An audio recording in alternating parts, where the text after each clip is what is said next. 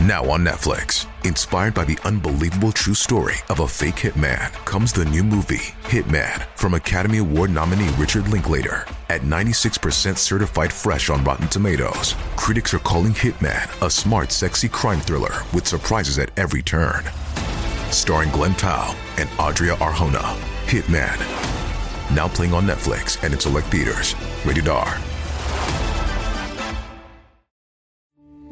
We took brought them to our land. An endless night, ember hot and icy cold. The rage of the earth. We made this curse. Carved it in the blood on our backs. We did not see. We could not, but she did. And in the end, What will I become? Senua's Saga. Hellblade 2. Play it now with Game Pass. What's it like when one of your friends on death row is led away to be executed? You have a prepaid call from William A. Noguera.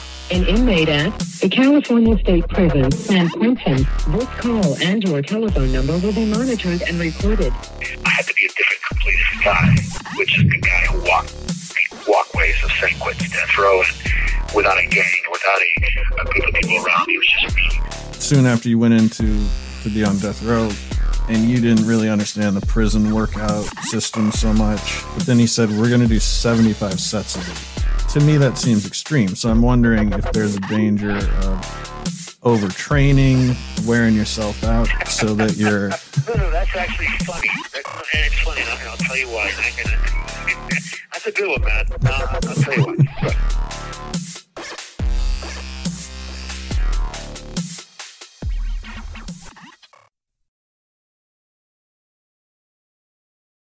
Welcome to death row diaries i am matt ralston And I'm William Noguera. and we have a really interesting case today of H. H. Holmes, and I've always found this really interesting because he built this like fun house for himself that facilitated murder. Uh, at least that's the story, anyway. We'll get into it. Uh, first, we want to thank you guys for listening. First of all, make sure and tell a friend about the show. That really helps us out. And follow us on Instagram and Facebook at Death Row Diaries. And now, coming this week, we have our Patreon page finally set up. Bill, you were dropping the ball on that. That's okay. I went ahead and picked up the slack for you. And we can, uh. we, uh, Nigga, might as well use Bill as a scapegoat. Look, hey, there was a freaking robbery in freaking South Missouri. Ah, it was Bill. and that that will give you guys if you want to support the show you'll make sure and get you know bonus content that's not available on the regular podcast uh, stuff that we do off the mainstream you know it's this is a this is just for paying subscribers and so i think you guys will get a kick out of that so check out the patreon page instagram facebook and send us listener questions if you have any and we have one here so Jerry from Santa Monica sent a question in, and he says, Matt, I read that H.H. H. Holmes might be Jack the Ripper. I read that on Reddit, and he thinks he's pretty sure about it. So this kind of ties into our case today.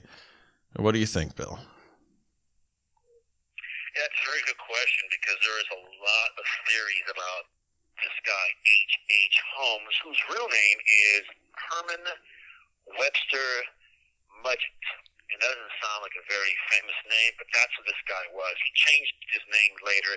He actually had a number of different known aliases. Uh, Alexander Bond. Um, he was known as Dr. Henry Howard Holmes, which is where H. H. Holmes came from. So yeah, this theory about him being Jack the Ripper really came from his great great grandson. And I actually watched a documentary on this. You know, thanks to San Quentin Prison Television, they gave us this whole, you know, rundown by Story TV, and this guy really is pushing the issue that his great great grandfather, H. H. Holmes, was Jack the Ripper. And so let's let's take a look at that. they operated uh, around the same time. Jack the Ripper made his debut in 1888, and he was around between 1888 and 1889, and he disappears. Around the same time, around 1891-ish, 82-ish, you have the appearance of this character, Herman Webster Mudgett.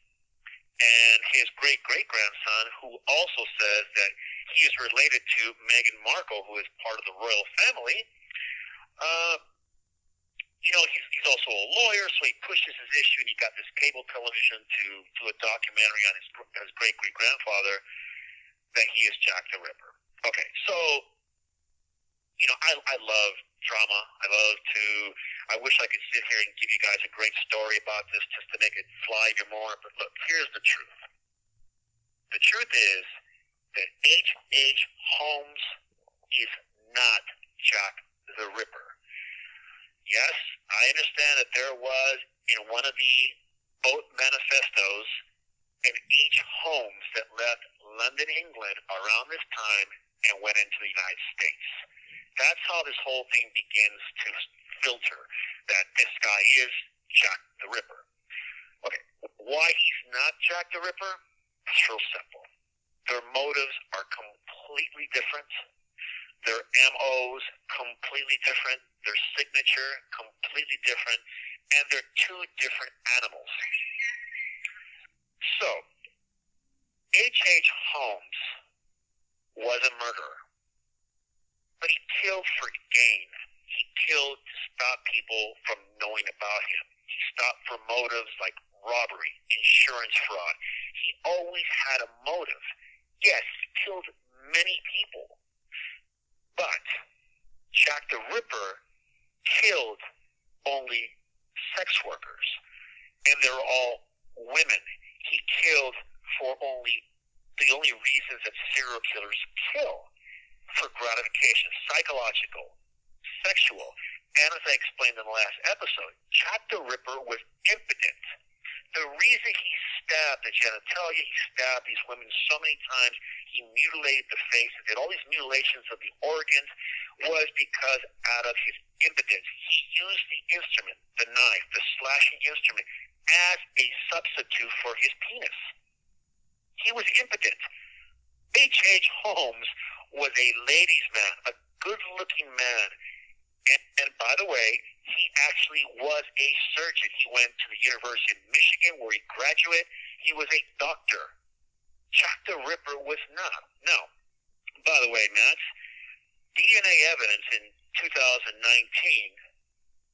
claims that Jack the Ripper was actually Aaron Kaminsky, a Polish barber. And we have this evidence because a scarf that was found during the time recently they did DNA evidence and it came positive to one of the relatives of Kaminsky. However, no one knows if that scarf actually belonged to the victim. I'll be right back. So, this evidence that they have that the DNA matched Kaminsky is very iffy because she was a sex worker. The, the, the victim who the scar came from was a sex worker. She had a lot of contact with different men. The DNA cannot prove when it was, you know, deposited on the scarf. So it's very hard. There's a lot of big question marks there. But as I mentioned before, Jack the Ripper was not a barber. Jack the Ripper was either a cop or he was one of the Vigilance Committee members who knew where the committee would be searching, where would they be? Because at that time they had many people looking in the streets, many men looking for Jack the Ripper, and many. We took it all. We brought them to our land. An endless night, ember hot and icy cold. The rage of the earth. We made this curse. Carved it in the blood on our backs. We did not see. We could not, but she did. And in the end. What will I become? Senua's Saga. Hellblade 2. Play it now with Game Pass. gangs. He knew where they would be, and he struck in places they were not. That's for my theory that he's a police officer or one of the vigilant, vigilance committee members. Uh, that's where that comes from. Um, look, I understand the, the intrigue in this, but H. Holmes was not Jack the Ripper. And a little bit of, to add more feel to it, of course, linguists, uh, they examined that Dear Boss letter thoroughly, and linguist experts believe that it was written by an American. So that again fuels that it could have been H. Holmes. It was not. A quick side note I'm curious if you had a uh, great grandfather who was Jack the Ripper, you thought was Jack the Ripper, would you advocate for that or keep it kind of private? Like, I know a lot of people, their families have owned slaves, and that's a very complicated subject, but is that something you would go out of your way to want known? Yeah, it's a good question. And of course, because of the slaves, that's very dark stain on America's you know, face and all this stuff. No, no one wants to admit that. Actually, most people hide it. But see, Jack the Ripper, serial killers, there's a particular intrigue behind that. A lot of people love to hear this stuff. And look, it's a financial situation. Yeah. This lawyer, the grand, the great grand grandson of, of H. Holmes, his name is Jeff Mudgett. Yeah, he still sold the story because it, it, it made him money. I mean, it's got a, a TV show so it's it's about the whole you know social media thing. It gets an interest. He wrote a, you write a book about it. All these things play out of that. If you wrote a book about your grandparents being slave owners, it's probably not going to do very well. So I can see the angle. Would I do it? You know, I don't think I would. No, I don't know. If I was desperate, needed money, possibly anybody would have. But it fuels the story.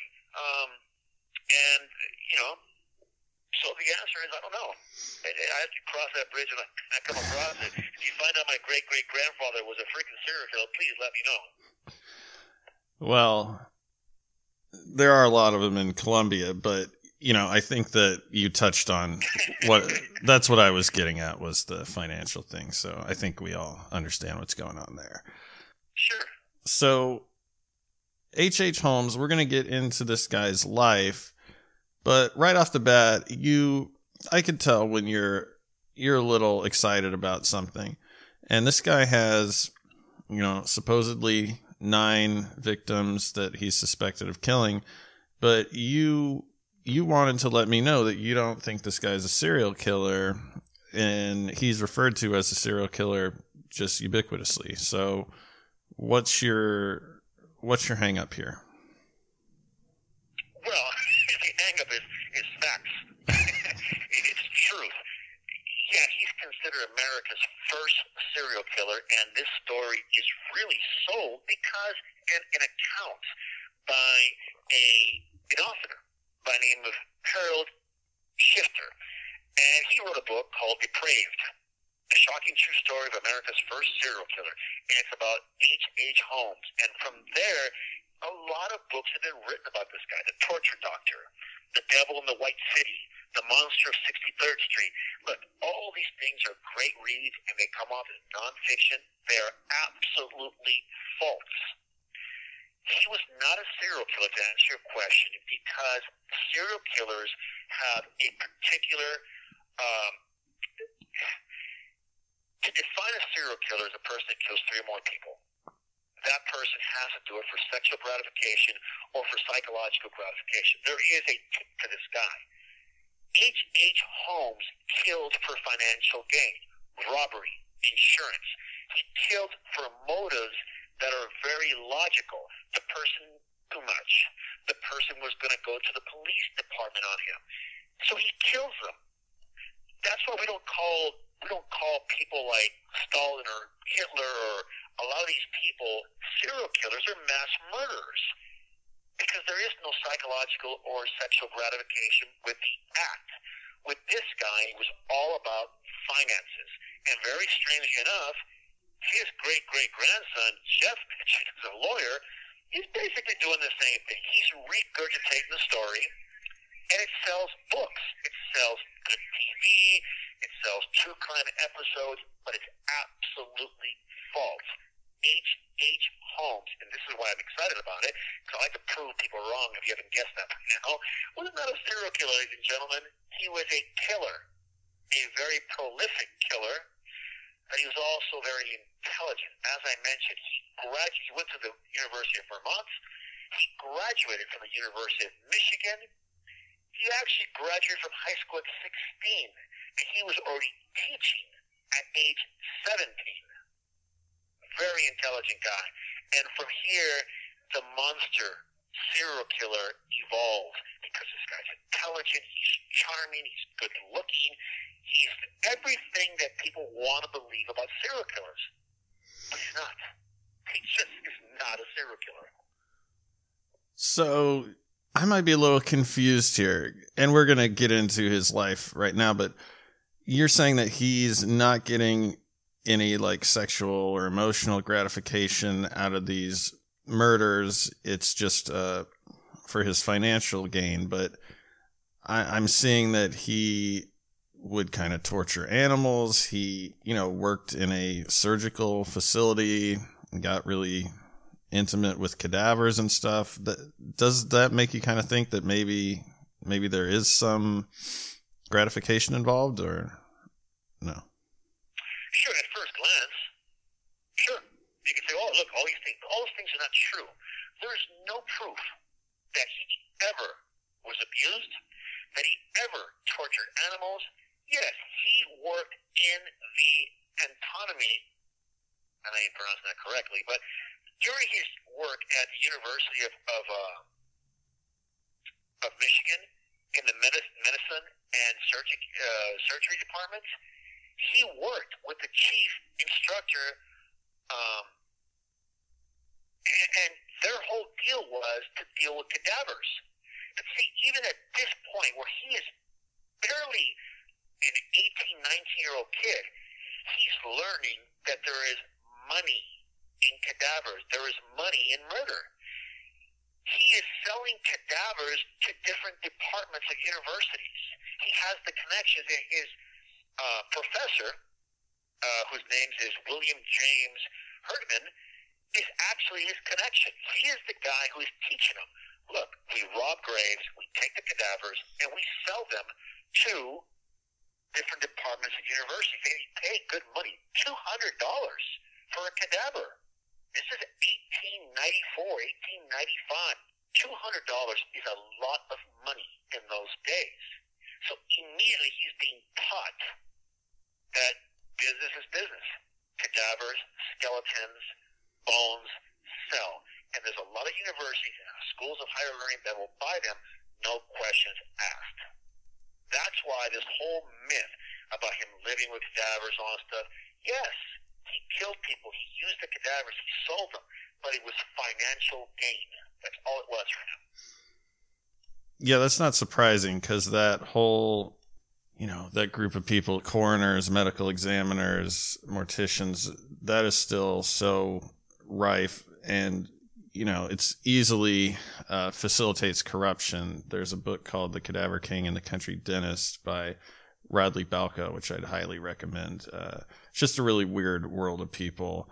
Not saying they're all bad or anything but it's still just very very corrupt. Uh, so so that makes sense. So where should we start with this guy's life? You know this is a long time ago. If anyone listening doesn't know of H.H. H. Holmes. He's born in 1861 in uh, New Hampshire. He finds his way down to Philadelphia, where, as we touched on, he's he's doing these these jobs, and I guess he's kind of transient, for lack of a better word, at a lot of these jobs. In fact, I was studying my vocabulary, and I'd say he's peripatetic. So, oh, wow. Yeah, right. So he's moving around a lot what are you looking at here? Like, where do we really start to see who this guy is? Well, I think the, the biggest thing we should look at is that he is, for lack of a better term, an incredible narcissist from the very beginning. It allows him to look at people because he's been dealing with cadavers, he's been dealing with all these body parts as just that. Even people are just body parts for him. They are a way of money. And you have to be very narcissistic to be able to do this. You kind of you put yourself on your needs so high on, on the scale of what is needed that people become objects. And he does that very well. As I mentioned, he graduated from high school at the Phillips Exeter Academy. I hope I pronounced that correctly. But he's very intelligent. At 16, he graduates. He's got a job as a teacher already at 17. And he marries right away. He marries a, a young woman. And he is transient only because of scams. He doesn't spend much time anywhere because they start catching on to what he's doing. He begins, first and foremost, as I mentioned, he sells cadavers and he sells body parts. And then he starts running all these scams in the Philadelphia area, in the New Hampshire area. And the, the authorities know about him. They know exactly who he is. Uh, his scams are small at first. He takes out insurance policies on buildings, he burns them. He takes out insurance policies on items, he discards them. Um, he takes things on credit. He he'll come up with an elaborate scheme that he is the inventor of a glass bending uh, venture. And he gets all these creditors to come in and these investors to put money into it. And then he skips town. He's gone. So everything to this guy is about money. He's a scam. You know, he's very well dressed, extremely charming, good looking man, big mustache, wears these fancy suits and hats, and women go gaga over this guy. So much so that he leaves his wife very early on and he shacks up with another woman. And that's where his problems really start to begin. And they start when he moves to Chicago. And by then, he changes his name from Mudgett to Dr. Henry Howard Holmes. He does so to avoid capture and scams because they're looking for him. In 1891, he gets together with a woman named Julia. And she has a daughter named Pearls, and their last name is Smythe. And they disappear on Christmas Eve, and he claims that the woman dies in abortion, and the child disappears. But later on, in the cellar of his home, they find a partial skeleton of a child. And we can draw conclusions there of who that child is. So, if I got you right here, he kills this child, but not for the reasons we think of with these guys. This is part of a plot to enrich himself. Correct. He, he kills the child to hide the murder of her mother. And, and that's what this guy does. He has reasons, logical reasons. You know, we, we're horrified for what he does because he's a monster. But he's doing it for logical reasons, or at least reason that we can put under the, the category of logical. He kills the child to cover up the mother's death. And, and so he moves on. And already Look, no one knows how many people this guy killed. Some say as many as 200. Some say only 27. Some say 9. But he immediately begins to move forward. And he is working at a pharmacy, so much so that he gets himself a license for it. It does very well. Number of women, good looking women, working around him, uh, with him. And they begin to suddenly disappear. Emmeline Cigrand. She worked with Holmes, and she suddenly disappears. And his life just continues to move like this. He gets, he buys a beautiful safe that he puts in his business. He's not going to pay them back. He can't. He doesn't have the money, or he just doesn't want to. So what does he do? He has a construction team build a wall so the safe can go inside. When the creditors come to take the safe, you know what he tells them? Yeah, go ahead and take the safe back. But if you damage the wall, you're going to pay for the wall. So he puts them in a position where they're going to get sued. So they back away. He keeps the safe. In the meantime, he's buying different buildings. And he burns them. And he collects insurance. So everything that he's doing is about making money and continuing the lifestyle that he has, which is pretty extraordinary. You know, he wears fancy suits. He's always in these beautiful carriages. He is, he, you know, he reminds me a lot of that guy from Austria. Bitterweck. Uh, what was his last name again? Uh, Unterweger. Unterwerger or something. Yes, very elaborate guy, very well spoken. So then, as these scams progress, he meets a guy named Benjamin Pitzel or Pitzel. He's a carpenter, and he has a criminal record. But Holmes sees him as a partner in crime, at least for now, because he understands that this guy will do things for him that other people won't. Around the same time, he meets an actress named Minnie Williams, and he hires her as his stenographer at his business. And, you know, she does the records for him, but suddenly she transfers the deeds for her property in Fort Worth, Texas, to a man named Alexander Bond. And as we mentioned earlier, you know that Alexander Bond is one of Holmes' his AKAs. So soon after, both Minnie Williams and Holmes begin to present themselves as husband and wife.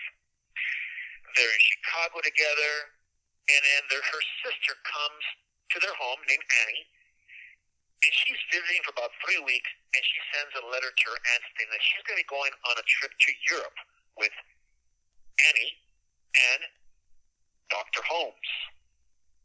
By the way, they're never seen again. They just disappear off the face of the earth, and suddenly, Dr. Holmes appears in Fort Worth, Texas, where he claims the deeds to these homes and all these properties and begins to live a lavish lifestyle there again. So you tell me, where did those ladies go? So now I'm understanding finally, because I'm a little slow, what you're getting at. Serial killers kill because that's what they want to do. It's something they feel compelled to do and they enjoy doing it. And his killings are all just incidental because he wants to lead a certain lifestyle, right? Correct. It's all about money. And he doesn't stop here.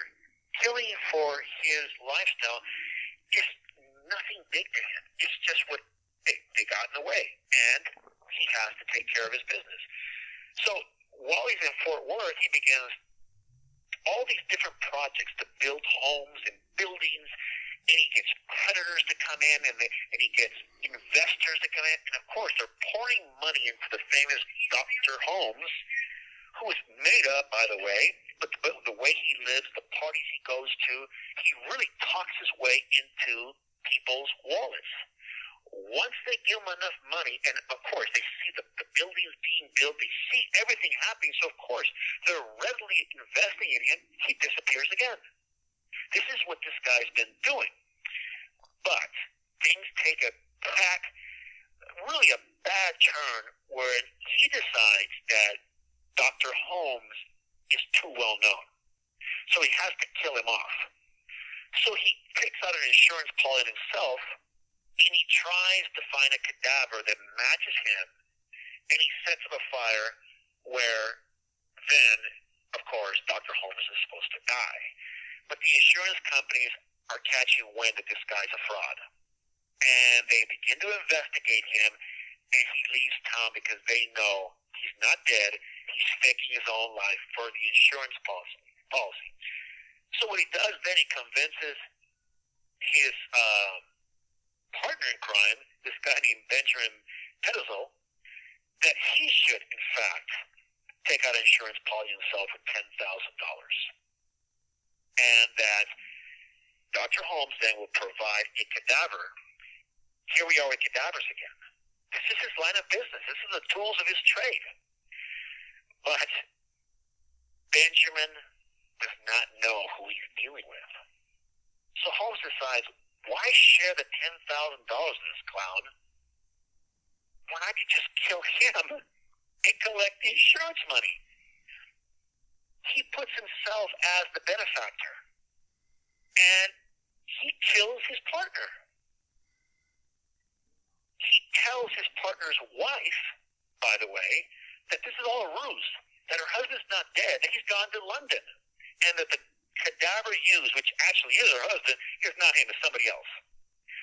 So he goes even further than this. He convinces his wife, uh, uh, wife, to place three of her kids in his custody. And then they go on this trip across the United States with the kids in tow. At one point, he kills the two children, two girls. He puts them in a trunk and he suffocates them with um, with a, a type of gas that he pumped into the trunk, he put a hole in it. And then he kills the little boy as well. And he does so because he's trying to eliminate all people that know who he's about. Um, the wife also same ending for her as well. This guy is this is what he does. He, he's not a serial killer. He's a killer of opportunity. He's killing because he needs the money. He has no qualms about killing children, about killing women, men. He has no type. It's whoever has money. And um, this really leads to that road where there are a number of insurance companies that understand what he's doing. A lot of people are investigating him. And th- this is the murder that he's actually arrested for. Um, he's tried for the murder, murder of Benjamin. They don't charge him with the murder of his Benjamin's wife or his children, but they actually convict him of it, and a jury comes back with a sentence of death. So, as he's in prison or in jail awaiting his execution, here we go again. Here we go again. He gets a newspaper, the Hearst newspaper, to offer him $7,500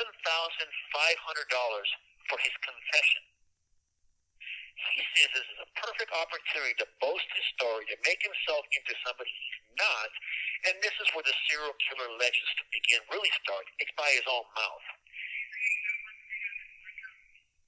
He confesses to 27 murders, including the children of Benjamin Pitezel, his wife, all the different women he killed, and he describes how he did it, why he did it, all these different things. So the paper pays him. He gets the money he wants. Ultimately, they actually execute him. But it all goes wrong because he makes this elaborate ruse that he wants to make sure before they execute him that they bury him 10 feet under the ground. And his coffin must be in a, uh, in a concrete, uh, like bomb shelter. So grave robbers, which is what he was, could steal his cadaver and do all kinds of unspeakable things with it. So he gets them to do this, and they hang him. But that goes wrong because instead of like I explained before, the neck is actually broken when someone is executed by hanging. His neck didn't break, so he sat there swaying back and forth for about 11 minutes, choking to death. So his death was very uh, ugly. He suffered a lot, and a lot of people think he deserved it. But that's where these stories about him be, being this mass serial killer come from. It's from him making it all up. How do we know this? Because several months after he's executed, a lot of the people that he said he killed came forward and said, I'm perfectly alive. This is all a lie. Wait, what? Yeah. The people that he said he murdered because he confessed to 27 different murders when the newspaper paid him $7,500, which is a lot of money back in those days. Um, the people that he said he killed, a lot of them came forward and said, "Hold on, I'm right here. I'm perfectly alive.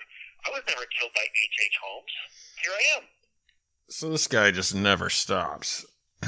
But right, exactly. This he is a stops.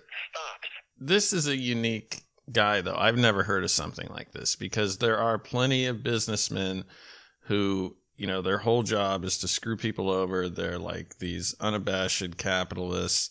They brag about taking advantage of people. They have no problem putting someone out of business, evicting them from their homes, putting them out on the street. William Randolph Hearst, you just referenced, similar to that. Donald Trump, you know, brags about this kind of thing. these guys, I think, would not kill a person directly. They they would not be able to do that. Are there dudes like this? I know there are like on like small time criminals, but I can't think of someone like really successful, ingrained in the business world that would just kill a bunch of children. It's so it's so bizarre. It, it is. Yeah, as I mentioned, he's a narcissist, he's a sociopath, he's psychopathic in a way. But he's not a serial killer, but he did kill a number of people. And then there's another story here that we haven't touched upon is the murder hotel that he made. There's so much written about this murder hotel. Yes, in fact, he did purchase a very large building structure. It was about a block long, right across the street from the pharmacy where he first he worked there, and then he purchased it from the. You have 60 seconds remaining. Who owned the business? And the murder hotel is an entirely different story. However, and, and there's a post office, by the way, where that building was. And when I come back, we'll get into that a little bit. But this guy is a fictional novel, a walking, talking fictional novel is what he is, besides being a murderer. So this apocryphal bluster that this guy has about his life, it works so well on people. It's this time tried thing that just never fails. And if you look at Wikipedia, you'll read an article about someone and it will have all these things like Donald Trump made all of his own money or Mr. T rescued a bunch of kids from a burning school bus. And then you look at the at the footnotes and the citations and it's just something they said about themselves. So it's just like this feedback thing that through the media and through uh, word of mouth that it actually works. Like if people want to create a persona or reputation for themselves, it's it's actually pretty effective back then and and now. Oh yeah, you're absolutely right. This guy was ahead of his time. He was doing social media before there was social media. Um, and it's all based on his own accounts of what he wanted people to believe about him. And the whole the whole murder hotel thing has become something basically blown out of proportion. And if, if you take the diagrams and the architecture work from that building, yes, he actually did have a lot of elaborate rooms. There was a lot of passageways. There was, and they all supposedly led to the basement where there was a crematorium, and he had these slabs where he was cutting up people. Look, all that stuff is speculation. The only thing that's not speculation is the building did exist. That there were people that went into it and disappeared. Did he kill them? I believe he did kill a number of people there, and he sold the cadavers to medical professionals, and what he that was the, the, the tools of his trade. And he put this building up because he understood that the World's Fair was coming to the city at that particular time, or was ready to. So he got a lot of investors to invest in this building because the building itself was going to be a beautiful hotel that people that came to the fair would be able to stay there in luxury, and he would supply all this for this for them for a you know a reasonable price. So investors gave him money all the building contractors were brought in to do all these things. He never paid them. Miraculously or mysteriously, the building burns down. And who collects the insurance money? Dr. Henry um, Holmes. The whole thing was a ruse so he can make money. So, okay, so why did he have these passageways? Look, that's going to be one of the, the, the, the $50,000 questions that really nobody knows about if I were a swindler, if I was a scam artist, and I had a very big building, and I was, you know, possibly killing people in the cellar, selling the bodies, doing insurance frauds, I knew there's a very good chance that they're going to come come for me at some point. People have been looking for him for years. So it stands to reason that he had all these rooms that he could sneak into and go through because it was convenient for him. If the police came, he could run into the room and disappear into it. They wouldn't know where he's at. These are things that make sense. They're logical. Why would he have a room with all these passageways. Well, was he going to sneak a person in a room, kill him, and push him down these pa- Why would he do that? There's no logic behind it. If you own the hotel, you have all the keys to the hotel, and you want to kill somebody, you kill them in, in the dead of night, and then you just uh, pick them up and walk them to the cellar. Why go through all these elaborate mazes? That makes no sense. There are accounts, Matt, that you know this book that you know he had this maze and he put people in there and he would run after them with an axe and he would chase them down and scare them to death. And that's all fictional stuff that came from a book called The Monster of 63rd Street. Uh, as I mentioned, The Torture Doctor, all these different books, The Devil in the White City by Erik Larson. These are books that say that they're nonfiction, but they're based on all speculation guy who wrote the book basically made it up. Yeah, so I'm someone who's just tangentially familiar with this case, just bare bones of it, and that totally worked on me. I heard about this hotel, which is a great setting, you know, a scary hotel. Everyone's stayed in hotels and motels and they can be scary if you don't you know you don't know what goes on there and so that plays on some fears and i'm picturing him doing these ghoulish things and enjoying it and doing sexual things and whatever but it's not that he's just clinical and efficient and he just wants to get the job done Yeah, that's basically it. You know, he, as I mentioned, he was a murderer. He killed a great many people. There are numbers of maybe 200 people that he may have killed. But he was only convicted of killing one person, that was his crime his crime partner, Benjamin Pitezel. That's it. There was nobody else he was convicted of. All these other things, yes, there's very good evidence he killed all these women that were with him that disappeared. You know, he claimed that they were uh, they died during abortions and all. that. Look, the truth of the matter is he killed them, but we cannot put a number on it. And everything I've read, everything I've researched from his his lifestyle to his uh, his motives, they're all based on gain, financial gain, or for convenience because someone knew too much, or he needed that person out of the way because of credit, whatever it was. There is always a logical need or logical reason as to why he killed. Not a serial killer, ladies and gentlemen. I know it looks good in books. I know it looks good in documentaries and these films they've made about him. They're great sellers, and as Matt mentioned, he didn't know a whole lot about the case, but it sounded very feasible. I mean, think about it. A murder hotel disguised and known. Yeah, they took a kernel of truth and they blossomed an entire story that's fictional out of this guy's character. So, what do you think after he kills his girlfriend's children and his girlfriend and his business partner, who's probably his best friend in the world? What what does he do after this? What is he feeling in those moments, minutes, hours after he does this? Is he feeling anything? Is he is he feeling some remorse or I know you weren't there, but what's your gut instinct? Well, no, I wasn't there, but I can tell you with a medical certainty that he felt zero. For him, these people were cadavers. They were objects. For them to become objects in his mind, they had to become lesser than him in his mind. Therefore, he could do what he did. He's also a sociopath and a narcissist. A narcissist. He understood that these people were uh, objects that were worth a certain amount of money. And for him to continue to do what he was doing, he needed to survive. So he didn't feel bad. Does, does a tiger feel bad when he when he kills a deer to eat it? No. I believe that H.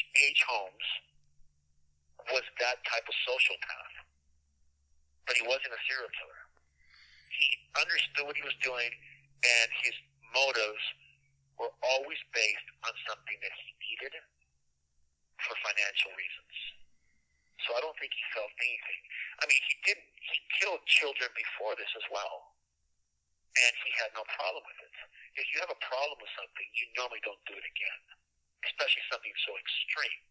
Now, you could say that a person who drinks has a problem and then he drinks again. That is not the same building. It's a whole different world, basically. This guy is um, killing people, children. Hold on one second, please. This guy is killing children, people, because it's an end, it means to an end.